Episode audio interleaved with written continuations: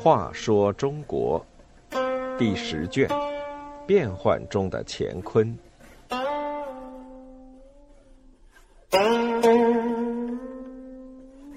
二十九，黄巢进京。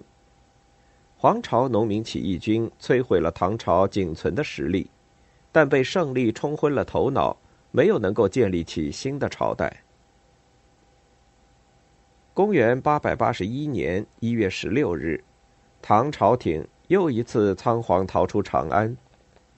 上午，唐僖宗刚逃出城，中午时分，一支打着“黄”字战旗的军队就开进了长安。黄巢出生于一个私盐贩子的家庭，据说他曾参加过几次进士科考，但都没考取。六年前，聚众响应王先知农民军，开始了造反生涯。他利用唐朝廷和只顾保全实力的各地军阀藩镇之间的矛盾，采取流动作战的方式，打遍大半个中国。两年前从广州出发。连破几道朝廷设置的封锁线，席卷湘江、长江中下游地区。皇朝发布的告示，隶属唐朝统治者横征暴敛、宦官专权、贪官污吏、军昏城库等等罪恶。就是唐朝的拥护者，也不得不承认，这个告示的确言之有理。渡淮北上的同时。皇朝对各地的官府军镇发出通牒，警告他们不得抵挡。短短三个月就攻克洛阳，直指长安。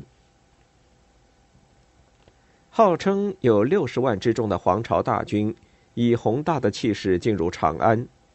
关中人民早就厌倦了长久以来横征暴敛、战乱不已的政治局面，真心希望这次进入长安的统治者能够改朝换代。结束这种混乱状况。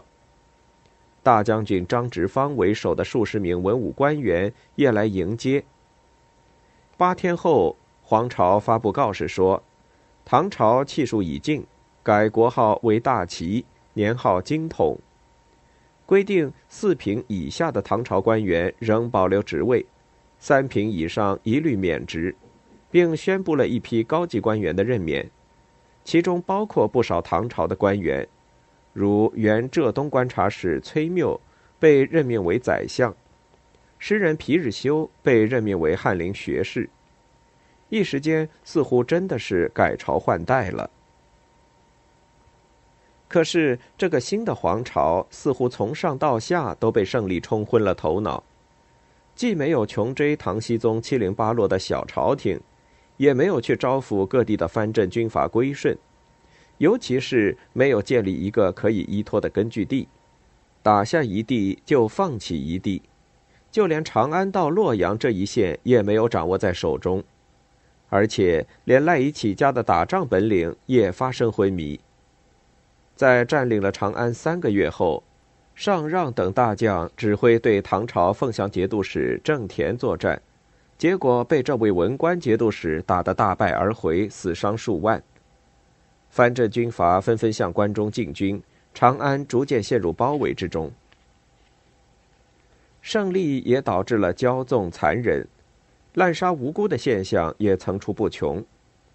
对于不肯出来做官的原唐朝官员，皇朝就下令屠杀。张直方接纳了一些逃亡的公卿，也被杀死。